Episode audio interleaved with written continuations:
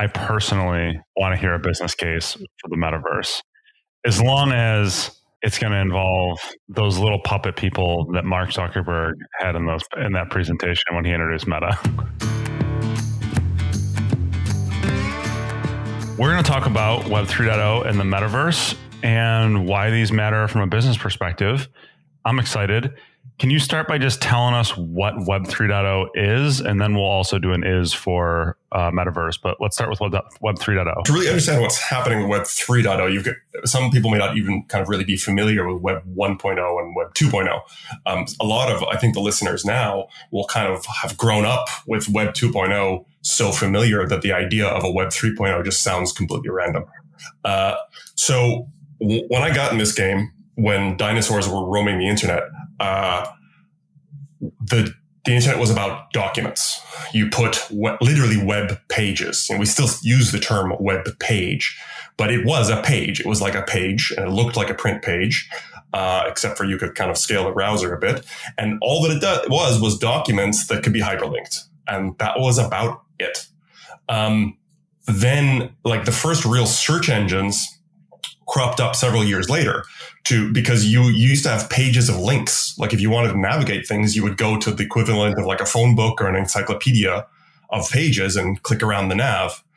Then they invented search engines, uh, and that was a little bit better. Um, and then right around the when the the dot com bubble, uh, no, actually a few years after the dot com bubble, things started to get interesting because when you're talking about pages, uh, you are not you on the internet. You are a, you are a, a, a machine that addresses a server, but there's no sense of identity and there's no dialogue. You know, you're reading a page. So it's, it's a digital book. It's like you were browsing the world's biggest Kindle. Um, what happened in Web 2.0 is we, we moved to, uh, the, the, idea of identity on the web. So you started to be able to register on websites and be yourself and contribute content. So tons of terms exploded with 2.0, um, like, uh, like, like this, like social media, the concept of social media where we're not reading the web pages. We are the web pages. That was the tra- that was the Web 2.0 transformation that we could participate two ways. Something like Google Docs was unimaginable at the first, uh, you know, in the first incarnation of the web, where you're literally you're as interactive as you would be with a with a desktop application. Like today, it's so normal we we forgot that that was a thing. So that was Web 1.0 to 2.0. Web 3.0 is actually a, it's kind of a blurry term because we tried about eight years ago to, to do Web 3.0 when the semantic web uh, started to really kind of get pushed. And what that was is rather than being about uh, pages, uh, the original founder, uh, Tim Berners Lee, pushed the idea of putting out uh, data. So structured data, linked data, the semantic web, uh, you know, structured semantic content uh, on all these kind of concepts, um, web ontologies, all those kind of started about a decade ago, or started to popularize about a decade ago. And someone tried to, several people tried to call that Web 3.0, but it never really took off. Uh, much to my frustration, structure and semantics have been having a very slow start uh, on the web. So we've now hit Web 3.0 again, and that is a combination of two big concepts. One is the underlying power of what blockchain can do. Uh, and the other is uh, augmented and virtual reality. So, um, well, no, I'm going to add a third one to that for Web 3.0, which is the um, the idea of composable systems. Um, and I'm going to get to that in a second. In a second. So what's happening with uh, Web 3.0 is we are doing the things that Web 3.0 10 years ago intended to do, which is we're we're trying to finally uh, have another go at, at, destroying the page as the primary uh, paradigm for content on the internet. So we're moving to a, a world where we're trying to completely decouple um, the, the presentation of information from uh, the information itself so that it can be available as a service that be, can be composed into multiple different types, types of experience. So, you know, I, we do the, I'm, I'm an omni-channel guy. We do the omni-channel X conference. So Web 3.0 for me is really making good, uh, is, is forcing people to make good on the omni-channel idea in the sense that if you're going to present in virtual reality into a system that might be composed of multiple services, some of them coming from third parties, mixing and matching your data into this new integrated experience for people, then you're going to have to uh, structure it and manage it in a different way and make it available in a different way. I'm going to come back to blockchain. Um, so I, I'm trying to give uh, people the least broy, hypey definition of blockchain that oh, I I'm can. ready. I'm ready. You're psyched. I, have been no, I've been waiting for this. This is this is a, a moment my life has been building up to. Let's. I want to hear it. Come on, I've heard so many broy definitions of blockchain. I've heard about how it's going to change my life. It hasn't. So like, um, I'm waiting for it. Lay it right. on me. So basically, okay, let's forget about the word blockchain for a second. I'll paint you a scenario. We are going to plan a big, uh, we're going to plan a big event together, like a wedding or a, or a, you know, uh, a conference. A conference. conference about content. Yeah. yeah, a conference about content. We're going to, but we're going to do it collaboratively. We're all going to put, you know, we're not going to, nobody's going to, nobody's going to be the lead. Nobody's going to sponsor anybody else. Okay. We're all going to put our money in a pot and we're going to, you know, people are going to pay for drinks and other people are going to pay for the venue and other, you know, it's going to be a, a collaborative thing. Got it. How do we manage the decision making process and the budget? Mm-hmm. We're going to set up an email uh, group and every single thing that's going to be decided about the budget, we're going to send an email out to the group and then the group has to reply that we agree. And therefore, in that email chain, everybody's got a copy of it in their inbox. Mm-hmm. So there's no way to have any confusion that you can't uh, you can't check the check the history of. Mm-hmm. Everybody's got a copy, so everybody on any decision can say, "I did or didn't agree this. I I did receive this on this date, and this person replied it was okay. It was it went through the process. It's an approved thing, etc." What you have there is a is a system that you can get 100% trust because you don't have to trust anybody. Yeah. You don't have to trust any individual in the system because everyone keeps a copy of everything. Yep. So therefore, we can completely trust the system and then not worry about whether this person is going to be slacking or making decisions on their own. Nothing that isn't in my copy that I have on my server is valid. And same thing for everybody else. So by everyone having a copy of the whole history of everything, then we have a system where we can collaborate much more effectively, much more quickly, because no one owns the data. No one owns the database. No one owns anything. Everybody keeps their own copy in a distributed way. And so what block, that is a blockchain. A blockchain is a system where the, there's copies of it all over the place and there is a there is a, an approved process for adding anything to the blockchain. Mm-hmm. Therefore, in business, we have this opportunity to create these databases where, because nobody owns the database, the database is kind of everywhere. We've created a cloud database, and then you can completely trust them because any uh, any individual who participates with it can always see that there's uh, the whole audit trail of everything that happened in that in that database, and it's and it's write only. You cannot go back in a sense you can't go, you can't delete an email from my inbox. Everybody, you know, each copy is perfect and only can be added to. So what that does is it lets people create systems where they don't have to trust each other. We can put out code, we can put out contracts, we can create little functions and we can put them out there with blockchain backed technologies and then we can completely trust that that thing is going to be there. And we because we have complete visibility into it and to, and assurance that everything that we've discussed about it is, is not uh, misinterpretable or, or, or, or uh, mistakable.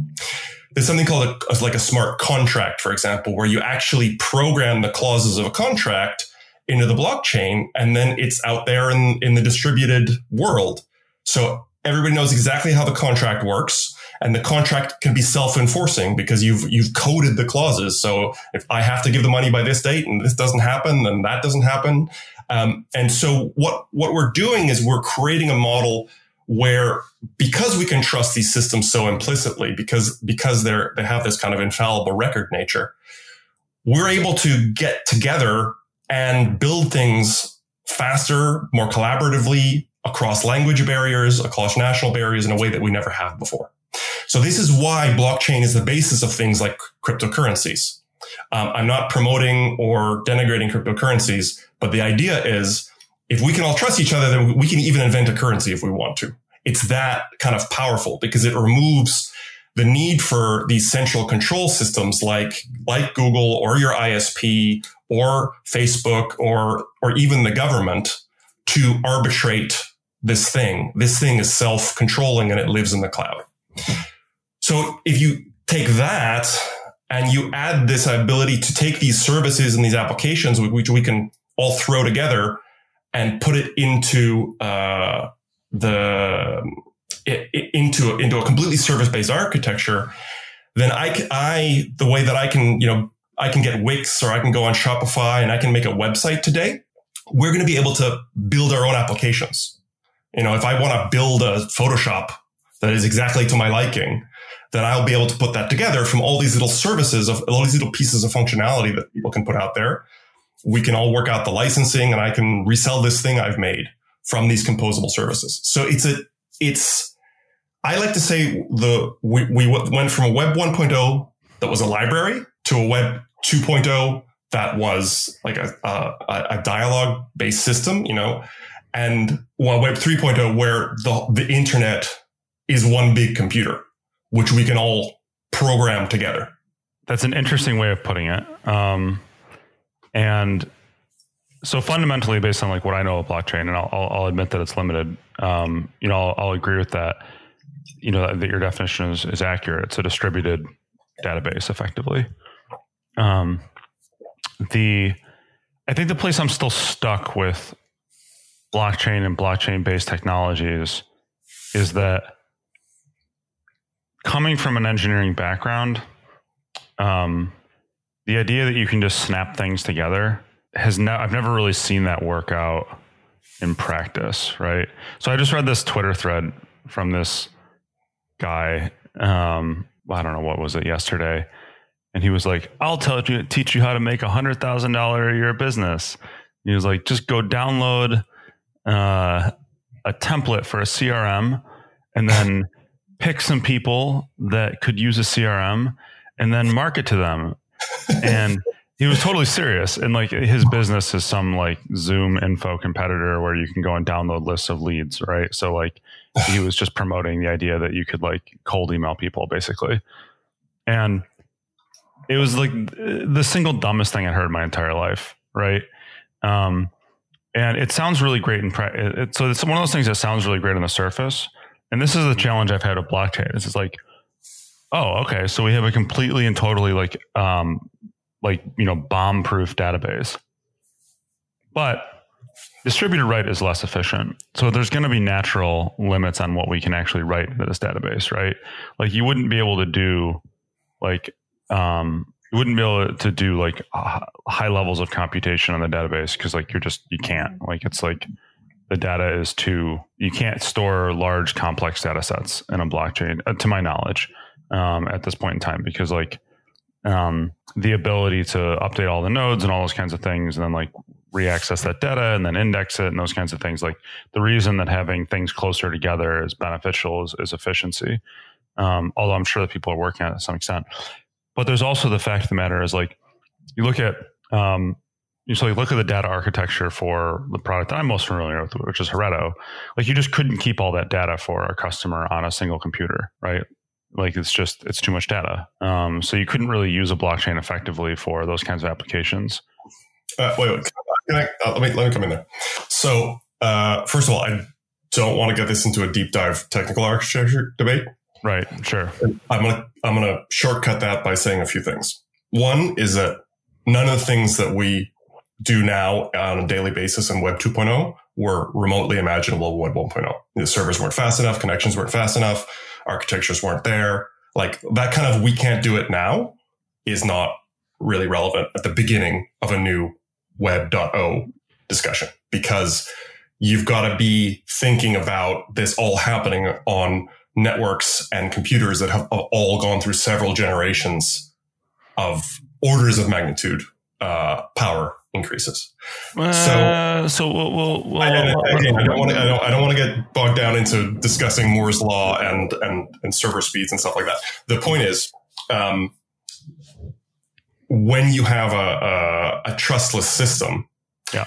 you can start to do this. You can start to compose systems. I want to make the point about it never working. And you said, you know, I've never seen it all snap together. And and you you absolutely totally have. Because again, back in dinosaur times, I was invited to talk about the future of information and communication technologies uh, at a conference in Amsterdam. And this was 2002. Um, I had like a full head of hair. This is ages ago.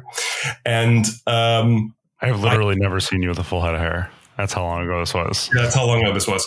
And I said the future uh, was going to be uh, dissolving the monolithic systems that we knew. So, uh, like Microsoft Office and things like Documentum and these mammoth the the thing that like these enterprise software packages that did it all for everybody um, all that had to go. And I described a future where we were going to get granular to the point where I talked about the color. I always use the example of the color picker, like because I used Photoshop and I used Word.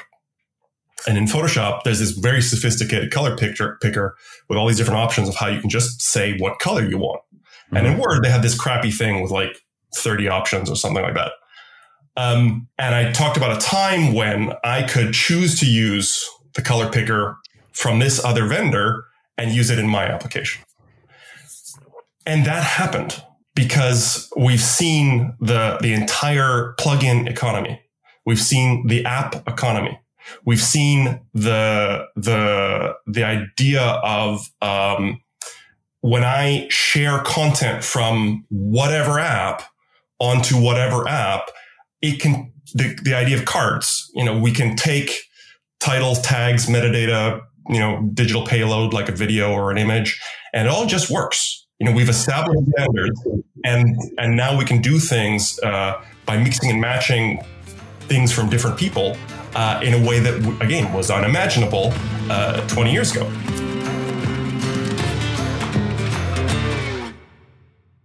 Content rules, but it can be a lot sure you've noticed that a lot of these topics are connected, but our short podcast episodes barely scratch the surface. Have no fear, because in the description, we have links to videos, blog posts, and other information that help shine some light on some of the more intense, murky topics.